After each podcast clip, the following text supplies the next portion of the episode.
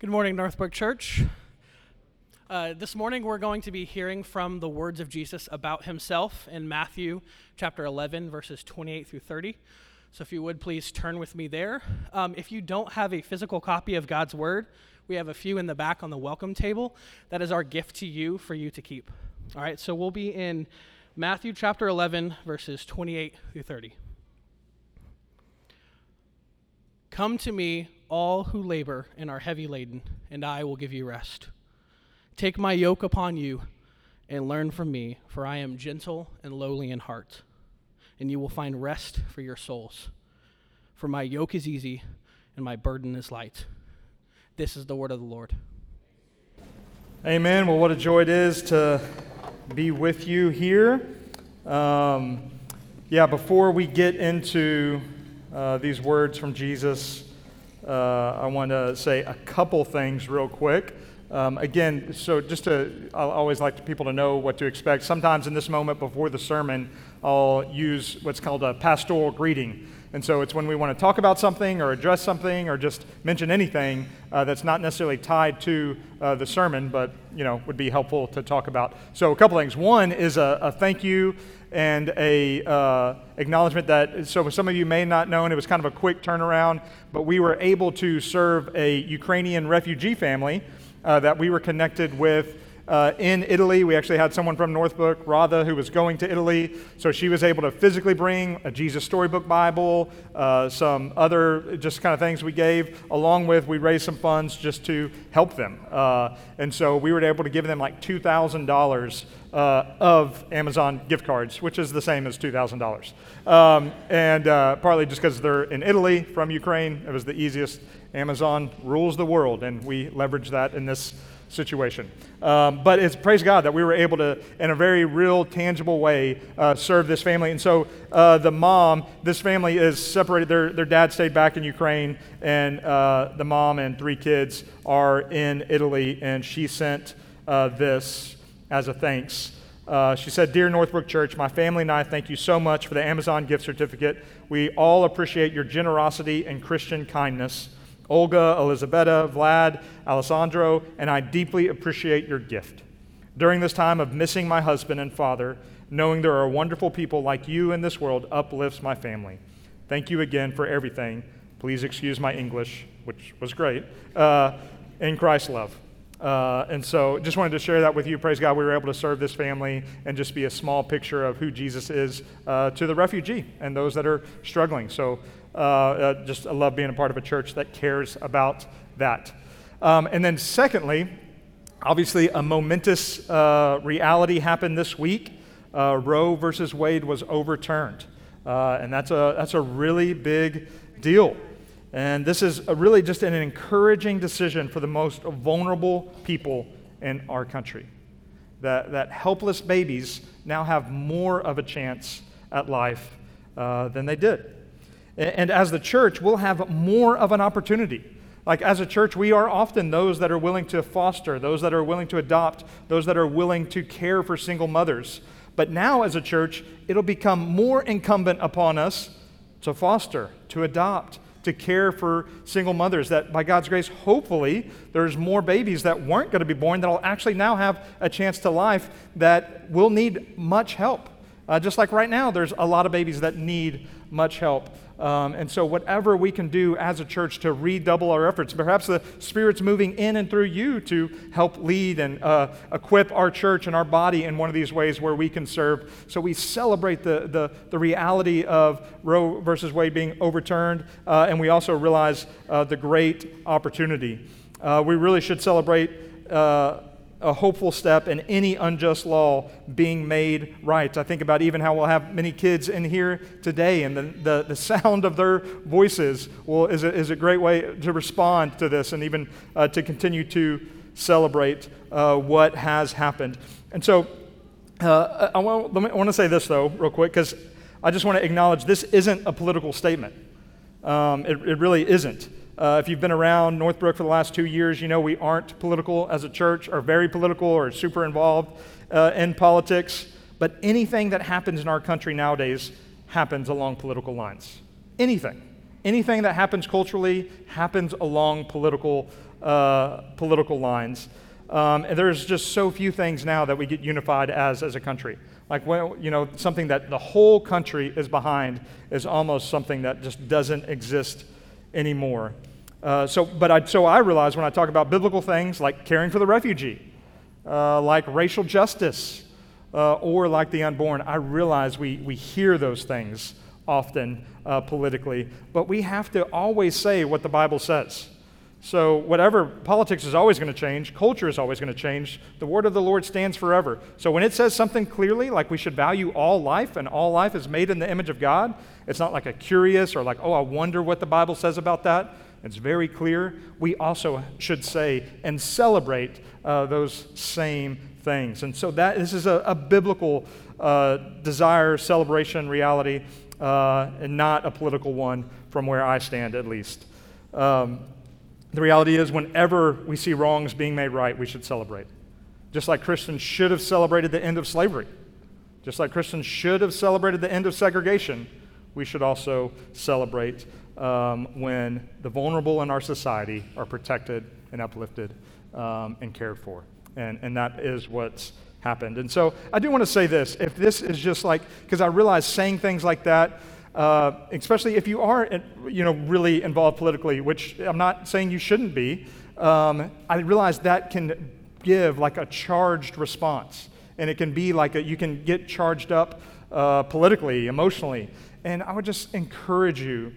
Um, one of the things that's so helpful is actually having a conversation with a real person. Um, so if you, surely some of you have just been like, I can't go to social media over the last couple days because it is just on fire. Um, like it, the, social media may burn down uh, because of all of this. Um, and, uh, but how much more helpful it can be to have a conversation with an actual person um, when you feel stirred up in any of those ways. Um, so I am willing to do that, uh, but other people would probably enjoy it more, so you can go to them. Um, Sorry, I'm willing to do that. That was a joke. But uh, so let me uh, let me just pray for us uh, and ask God to do just so many things that we would want Him to do uh, here in the midst of this cultural moment that we find ourselves.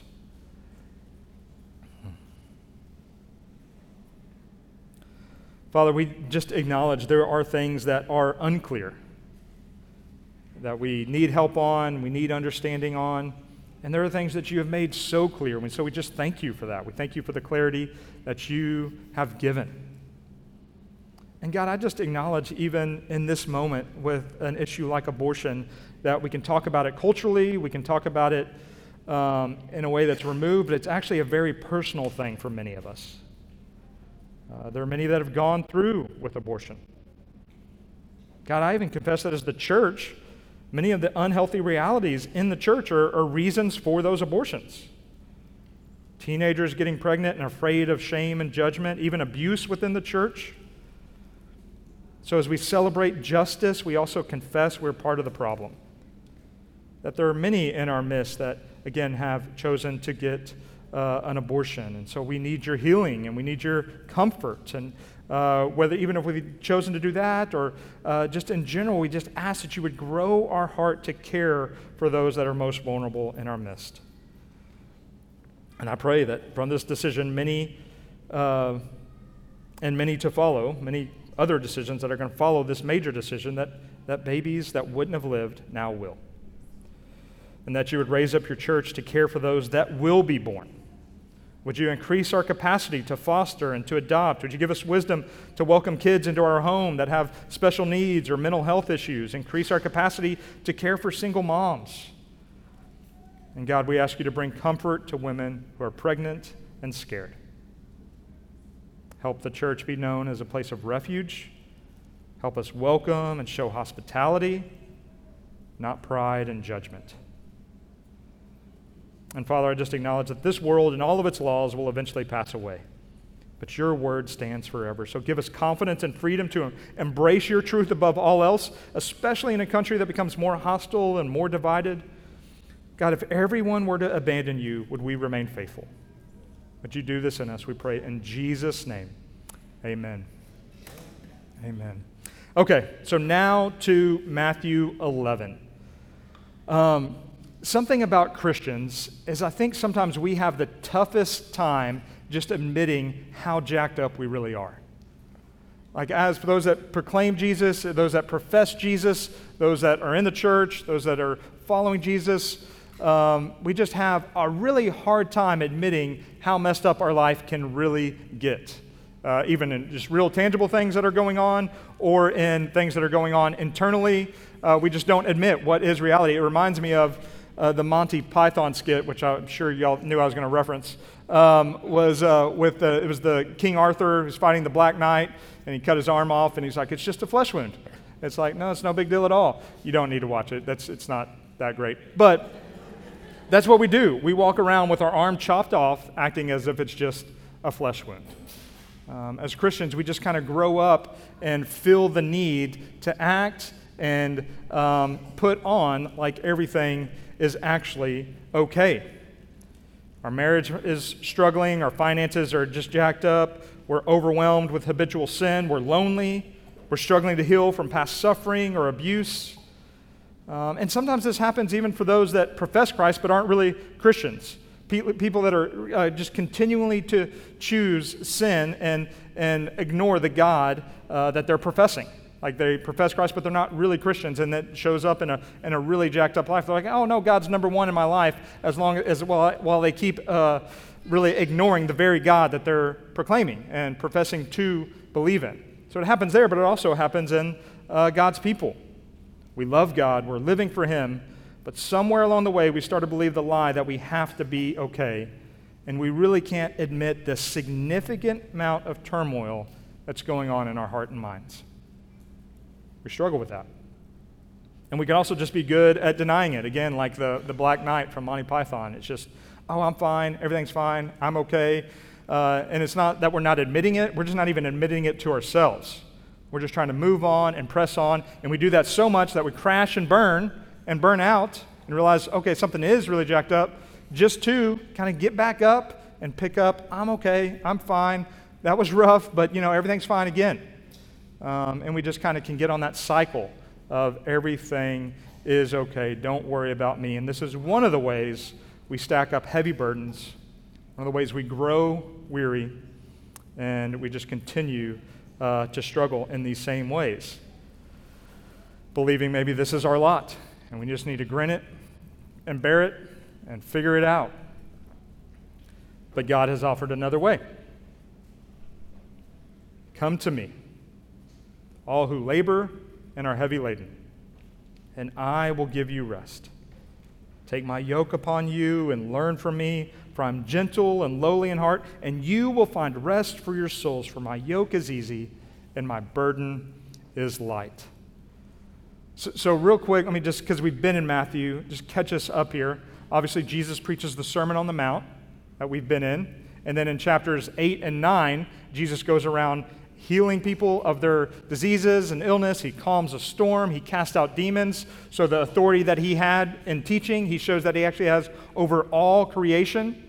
Um, and then in chapter 10, he actually sends out uh, the 12 disciples to encourage them to go proclaim the kingdom of he- heaven as at hand and for them to do the miracles that, that he was uh, performing.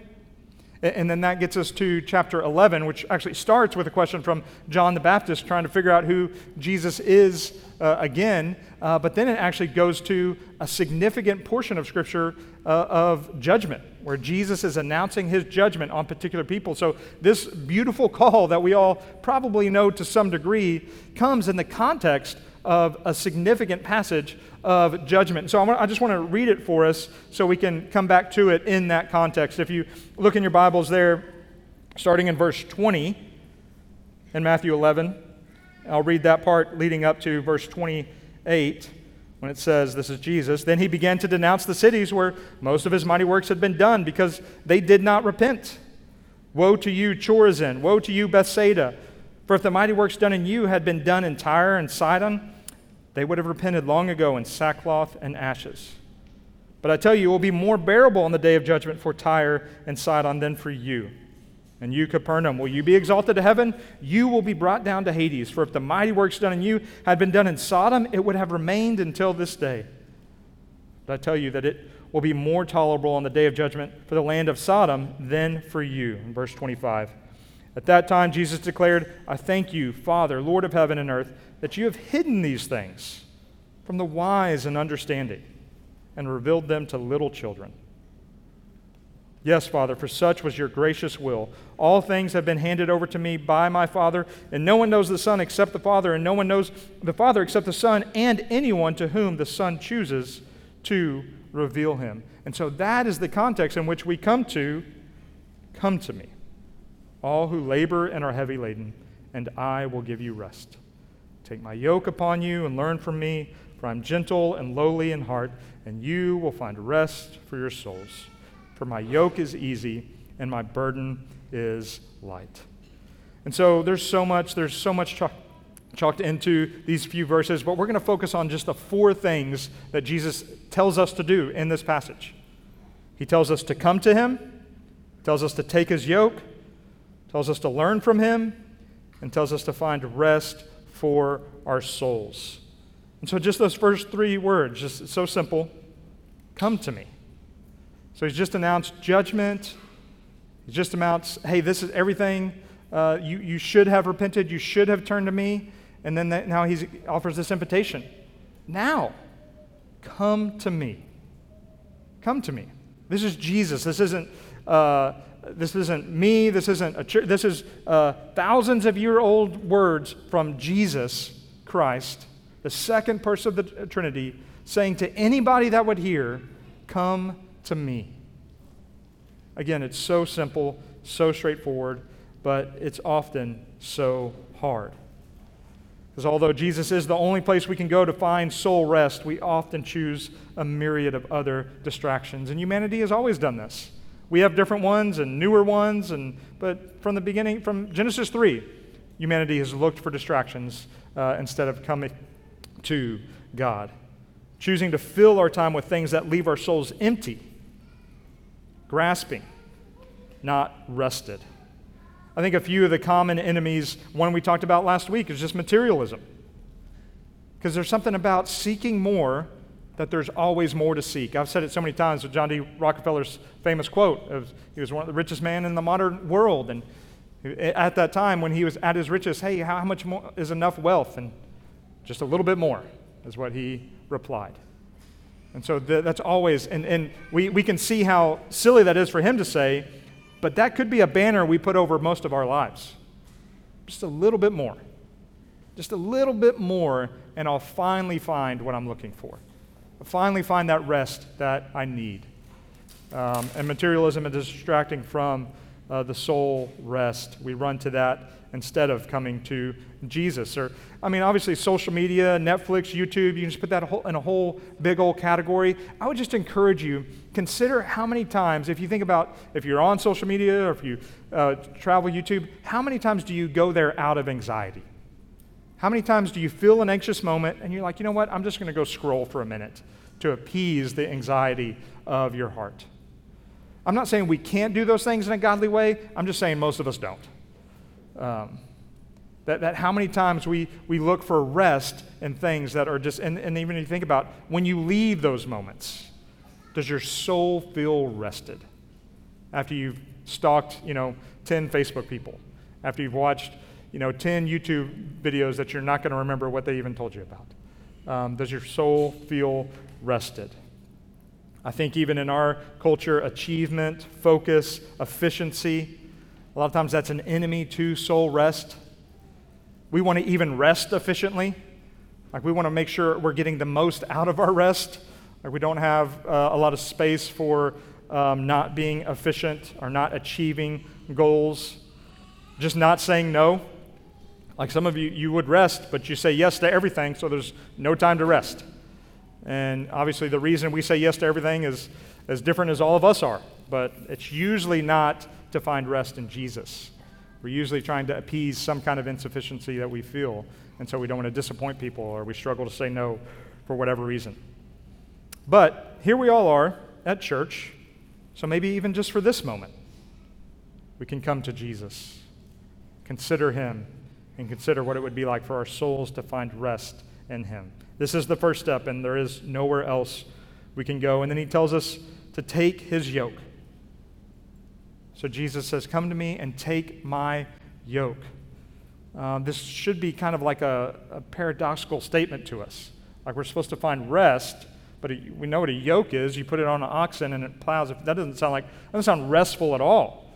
Um, but what Jesus is saying is that there is a way that we come to Him to rest, that we can even rest in our work.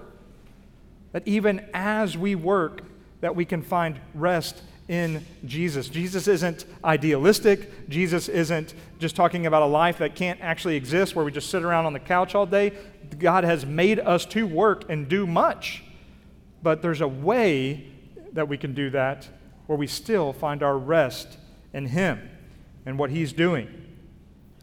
This is Jesus saying soul rest isn't about laying on the couch all day. The Proverbs talk about that.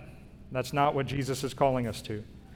Um, even when we work, the reality is that when we take Jesus' yoke, it's, it's proclaiming that Jesus is the one doing all the heavy lifting. That where we want to take the weight, where we want to take the burden, where we want to act like it's all on us. And I would say one of the biggest ways we do that is when we define ourselves by the very work we do. When Jesus says, Hey, here's my yoke, you can have my yoke, Jesus is giving us his identity with that yoke. And I think Jesus knows that many of us, whether we're a stay at home mom, whether, we're, uh, whether we work you know, 40 hours to 80 hours a week, we're often wanting to define ourselves by our work. We're often working for our, our identity as opposed to receiving our identity from Jesus. And when we're working for our identity, friends, that's a heavy burden. So it's just all about your performance. It's all about how you are able to do. Even just think about what you're known for. What are you known for in your circle of friends? What are you known for um, among people? And that is the, the area where you're going to be tempted to work for your identity. And Jesus says, No, you get, you get my identity. You get to be freed up to do those things, but that's not where your identity comes from. Um, Jesus is saying, when you take my yoke, you get my identity, and you don't have to work for one. You don't have to be the business guy, the homeschool mom, the pastor, or the one who knows everything about fill in the blank. Like you don't have to be that guy to earn your identity. And this is one of the hopes behind a sabbatical that we're uh, about to go on. Even as I, I think about it, I you know, got hired at a church when I was 20, been a pastor and on staff at four different churches over the last 11 years. And so for this short little moment, I get to consider who I am with Jesus without that. I get to consider who Jesus is with me and who I am for him without uh, that being tied into my identity. But, Lord willing, I will come back to work. Uh, and then, what I hope for and what we should all hope for is to grow and continue to grow in that reality. As we work, who are we with Jesus despite uh, that, that work that he has called us to? and, and, how, and admitting how often we try to get our identity from that work. Working for our identity is part of the heavy burden and weariness that we need to lay at Jesus' feet and take his light yoke and let him do the heavy lifting. This is freeing. This is, uh, I would encourage you to embrace it. I would encourage you to let go of the control of trying to manage everybody's opinions about yourself and believe what Jesus says about you. So we come to Him, we take His yoke, we don't work for it, we let Him do all the heavy lifting in our work as we work, and then we're called to learn from Him. There's just so much here, like, what could we not learn from Jesus? Like, as we look to Jesus, as we read about Jesus, it's just, it's, there's an eternity of stuff there to learn. Um, and, and Jesus is saying we should do that. We should look to him and learn from him. And if I had to boil this down to one point, which uh, I'm going to, whether I have to or not, um, uh, I'm going to take it from a book that I'm going through right now, and it's called uh, An Unhurried Life uh, by Alan Fadling. A really, really good book. And he says when he looks upon Jesus in the Gospels and conversations he has, he says the, the descriptor he would use of Jesus most often is unhurried. That, that Jesus is just an unhurried person. He's not quick, he's not running on to the next thing, he's just present. And, and uh, one of the points he makes uh, throughout the book is because uh, unhurriedness is the very pace of love. Like if we're to love others, if we're to care for others, often that pace that we're doing that at is an unhurried pace. And that's one of the things we can look to Jesus and learn from. It should go without saying that we want most things now. We want things to be better now, even relationally. We want relationships to be quick and fixed and easy. And so we grab for that. We desire that, and we're frustrated when it doesn't happen. But I really think if we're going to learn from Jesus and really love each other, we're going to have to slow down, not speed up. Uh, even if you think about what you say no to and what you say yes to. Like, you, do you ever say no to anything because it's going to create too much of a pace? It's going to cause you to overlook things you don't need to overlook. Do you ever say yes to things that actually forcibly slow you down? Say yes to, oh, I'm going to say yes to this because it's going to cause me to actually pay attention more to the people in my life. It's going to cause me to, to love more. And, and obviously, with all of life, there's some kind of tension and balance here. But we tend to, to err on the other side of the extreme of a, a heavy, just constant speed and efficiency. Um, what do you feel more drawn to? Even if you think about the words speed, is that good or bad? And slow, is that good or bad? Don't we associate speed with good and slow with bad? That's our natural tendency. Now, as we read the scriptures, do we get that same impression? Or is that more us learning from our culture? Is that more us drinking the Kool Aid that we're all swimming in? And again, every generation has swam in it. I don't know how. Swum? I think it's swum. Um, I'm just joking. Sorry. But every generation has struggled with it, even with before electricity, before smartphones, all of that. They've all, we've all struggled. Um, it's not new. Nothing's new under the sun. But we struggle with it in unique ways to us and to our generation. Uh, why do we equate speed with good and slow with bad? If you think about Jesus, he waited until he was 30 to start his ministry.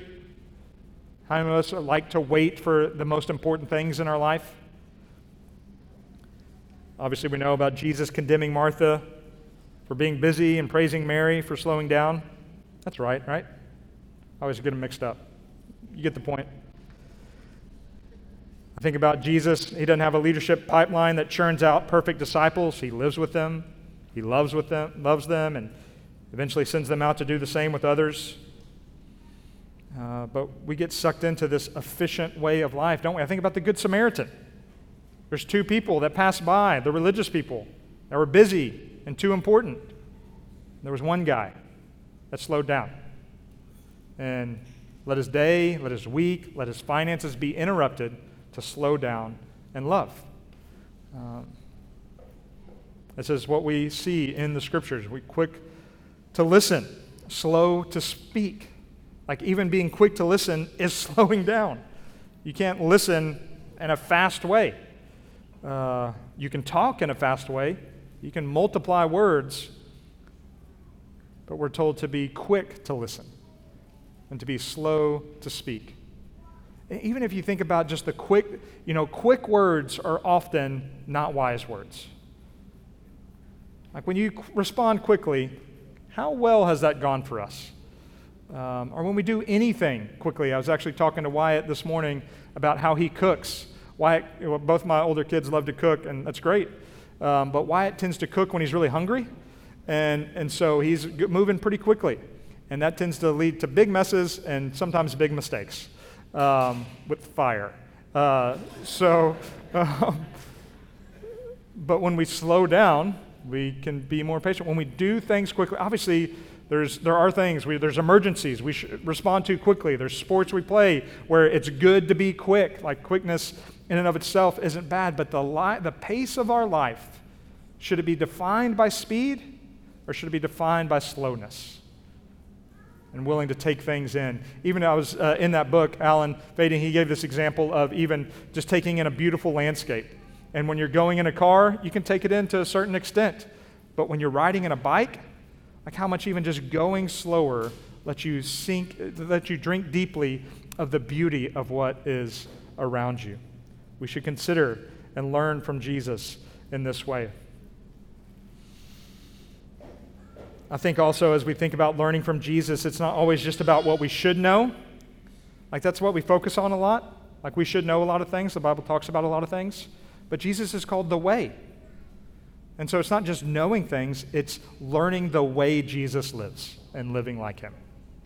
It's, it's believing he is the way and thinking, oh, there's a way to follow him, not just know and compute and have the, the knowledge of what he says, which is good, but it isn't everything. Uh, we should learn from Jesus in this way. Uh, one of the practical ways we try to model this as a church is we just did this, uh, I think this last week as a staff, is we think about our calendar. And, one of the things we want to do when we plan meetings is we want to have meetings where we can gather together and be shaped and formed and molded into Christ and love and care for one another. But we don't want to do too many meetings where there's not space there's not space in your where we can just get caught up as a church and meeting as much as we can and doing as much as we can and starting as much as we can. Uh, that, that we can buy into uh, the business culture even as a church and try to produce as much and as often as possible. Like we want to create space in your life and our life where slowness can be embraced. And so we obviously God's called us to gather together. There are things that we should do together. There's things we want to, um, there's ministries we want to start. There's things we want to see God do in uh, significant, I mean, we would love re- revival to break out. We would love for everything that God uh, would want for his people. We want, for, we want all of that. And one of those things is that we have space and that we can move slowly, that we're just not caught up in this frenetic pace that is more often about fulfilling our own insecurity than about looking and learning from Jesus. And so that's one of the things we want to do as a church. And as a church, we're taking July off. That's one of the, it's just a, a practice that we want to take a month in the summer as a church where we don't do anything programmed. Uh, where we just have, it's not just because I'm going on sabbatical, like that's something we want to practice, that we can have a month of rest as a church. Now, obviously, well, in Ju- this July I'm not. Most of us are still working and doing plenty of other things. Um, but we want to have space. We want to create space in uh, the life of the church for you to embrace rest. And so let's learn from Jesus. Let's consider um, if there's areas of our life where we need to slow down and consider Jesus more deeply. And then finally, that we come to Jesus, we take on his yoke, we learn from him, and then we find rest for our souls. Let me say this real quick. If you're not a Christian, many look at the God of the Bible and say he's judgmental, he's no fun, he's telling me all these things I shouldn't do, he's telling me all these things I should do, he just wants me to stand around and worship him all day for eternity. Like, this is God, what is this God of the Bible all about? But what if the God of the Bible knew you perfectly? He knew how tired you are, he knew how weary you are and he offered you rest. He says, I have rest to offer you. Because that is what the God of the Bible does. He offers that to each and every one of us. Will you take him up on that offer? And then, Christian, what are you heavy laden with? What are your burdens? Those are the, the that's the requirement to come to Jesus. You, we, we have to admit we're heavy laden and we're burdened. I think two questions that can help you kind of unpack this a little bit and even know what to bring to Jesus is two simple questions. What has happened in your life? What has happened in your life? Like when I say that, something comes to mind, likely. And likely that thing is full of struggle, of suffering, maybe of sin, um, maybe of heartache. What's happened in your life? Or here's another what is happening in your life? What's going on right now? Like when you think about where you're burdened and heavy laden, if you answer those two questions, it'll likely bring something to mind that you need to come to Jesus with. And to be honest with you, I think one of the reasons that rest is so elusive to so many of us is because we don't even realize half of the burdens we truly have. Like we ask these questions, and then what do we do? We run to the answer. We don't slow down. We're not prayerful. We're not waiting. We're, this is the problem, here's the solution. Jesus encourages us to walk with him, to come to him, to be with him, that he could bring comfort to our soul. Uh, we, we, struggle with the acknowledgement of an un, um, unresolved issue in our life, but there's a lot of unresolved issues in all of our lives. And here's the thing the, the goal is not to resolve them all. The goal is not to figure them out and figure them out perfectly and get to the end of it. And, and now we've plumbed the depths of our soul. We're all going to go to our grave not having plumbed the depths of our soul. That's not, that's not an option for us. Our souls are more, more, than, more than we can handle. Luckily, Jesus has, has done the work for our soul.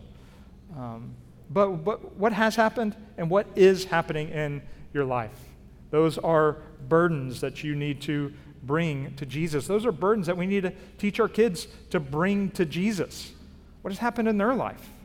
What's happening in their life right now? How do we teach them? Like, hey, you can go to Jesus with that. You can take his yoke. You can uh, learn from him, and you can find rest for your soul. Um, but we need to ask those questions and move patiently with Jesus and let him tend to us. Uh, again, just to re- reiterate it, most of us are more jacked up than we realize. And we stay stuck because these burdens that we carry, we just don't understand at all. Like we stay stuck in certain areas. Again, not that we're going to figure out these burdens perfectly, but we've made little to no effort to sit slowly with Jesus in these areas of our life. And so just a little effort, who knows, might go a really long way in bringing these parts of our life to Jesus to find rest for our soul. Would you be willing to admit it, admit that some of the wounds and the baggage that you have in your life actually get in the way of you resting more deeply in Jesus and finding rest in what he offers you? We get to look to the one who looks upon us with gentleness and humility and invites us to come and find rest for our soul. And the only reason we can do this the only reason we can come to Jesus, that we can take his yoke, that we can learn from him and find rest in him, is because he is gentle and lowly in heart. Some of you may know this, but this is actually the only part of the Bible that describes God's heart. It's the, we get all kinds of pictures of who God is, but this is the only part of the Bible where Jesus says, You want to know what my heart looks like? You know, like the, the, the driving passion behind who I am and what I do, what that is? How, how would you answer that? Well, Jesus says it's gentleness and lowliness. Those same words could be translated mercy or humble or that lowly when you see that when we see that in the new testament it's associated often with the actual lowly people in society what jesus is saying is he's the most approachable person you'll ever meet that Jesus looks upon people that would make us cringe, and he touches them, and he reaches out to them, and he tends to them, and he cares for them. For those of us that feel like we're on the outside, that we don't fit in, that we don't look right, we don't act right, we don't, Jesus looks to you and welcomes you and says, I have a, a gentle and lowly disposition towards you. This is the heart of our Jesus. And obviously, we learn from him in this way. And we see this modeled in his life and in his death and his resurrection for the very people that are rebelling against him. For while we were at our worst, Jesus gave everything he had that we could find our hope in him. This is why we can do any of this, because God has this heart towards us. But it can also only happen for those who come and admit they are in need because of their heavy burdens. If you look back, if you have your Bible open in verse 25, at that time, Jesus declared, I thank you, Father, Lord of heaven and earth, that you have hidden these things from the wise and understanding and revealed them to little children. The, the, the wise and understanding are those that don't need God because they have it figured out. The wise and understanding don't come with heavy burdens because they have their burdens figured out. They know what they need to do. But Jesus is saying, if you come to me as a wise and understanding, then I do not look upon you with this gentle, lowly disposition. He just talked about that, how there's real judgment for really people that don't come to him and don't need him. But all we have to do is confess our need. All we have to do is acknowledge how needy we are as people, and he looks upon us. This is how he looks upon his people. And he will never not look upon his people in this way. That his disposition to you as his, as, as saved, as a Christian, as someone who loves and is follow, following Jesus, is one of gentleness and lowliness. But are you willing to admit how needy you are? And then are we willing to admit this again and again and again and not uh, take back up the yoke of this culture that says we need to earn and fight and figure out? But we can take Jesus' yoke that says, you know what? Jesus has done all of that. I get to do his work that He's called me to in freedom, in courage, and hope. I can risk everything because He has everything. He owns the world. That we can be courageous uh, as we follow Him. Again, this is Jesus' heart towards His people. Are you the wise and understanding and no need of God, or are you a little child in great need? Honest, uh, obviously, where, where true wisdom and understanding is found. And so I want us to take a moment to do this as we close. To whatever burdens have been um, on our hearts and our lives, whether past or present, I want us to come to Jesus with them. And so let's take a moment to pray together. You can bow your head and close your eyes however you want to pray.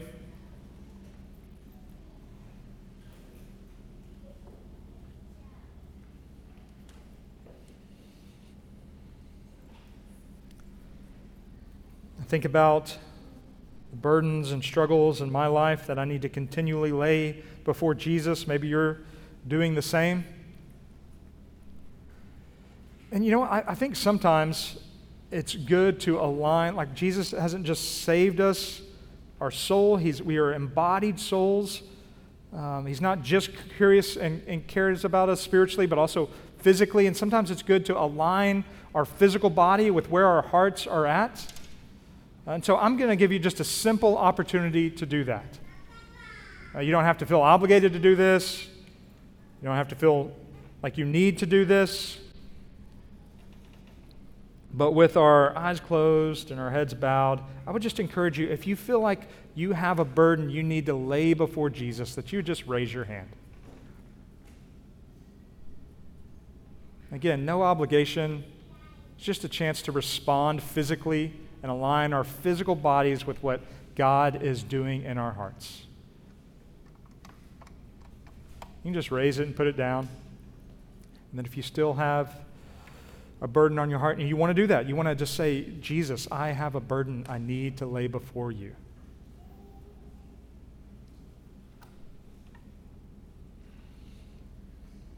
Maybe just one more time for anybody that just has still a burden on their heart and they want to raise their hand and say, Jesus, I want to lay this before you.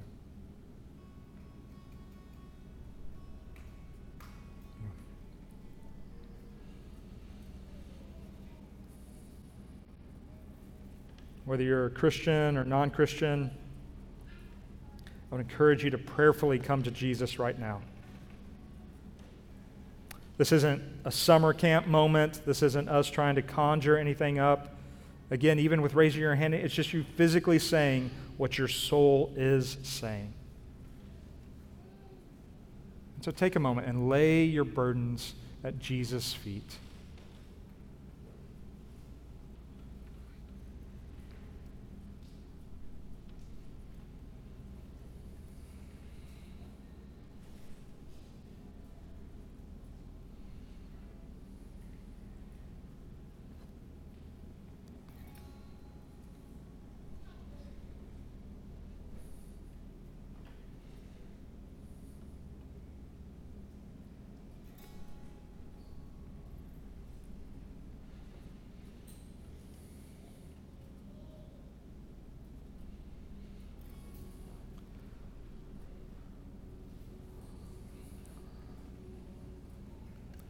Lord Jesus, as we continue to respond to you, would you help us confess our false wisdom and understanding and help us um, admit our neediness, admit the, the reality that we are little children looking to you in great need. We don't have it figured out. But we get to come to you and know that you look upon us as one who cares. Look upon us humbly, gently. You want us to come to you as needy children. Forgive us for how often we want to come to you high and lifted up and knowing everything we need to know. Jesus, we don't. We know so little. So, Holy Spirit, would you, would you help us? Would you grow us? Even as we sing in this moment, would you help us respond with our whole hearts? Would you do this work in us? Would you shape us and change us and form us? And would we be willing to be patient and with you for the long haul as you work in us for your good pleasure, that you will complete what you started? So help us respond even now, we pray. In Jesus' name, amen.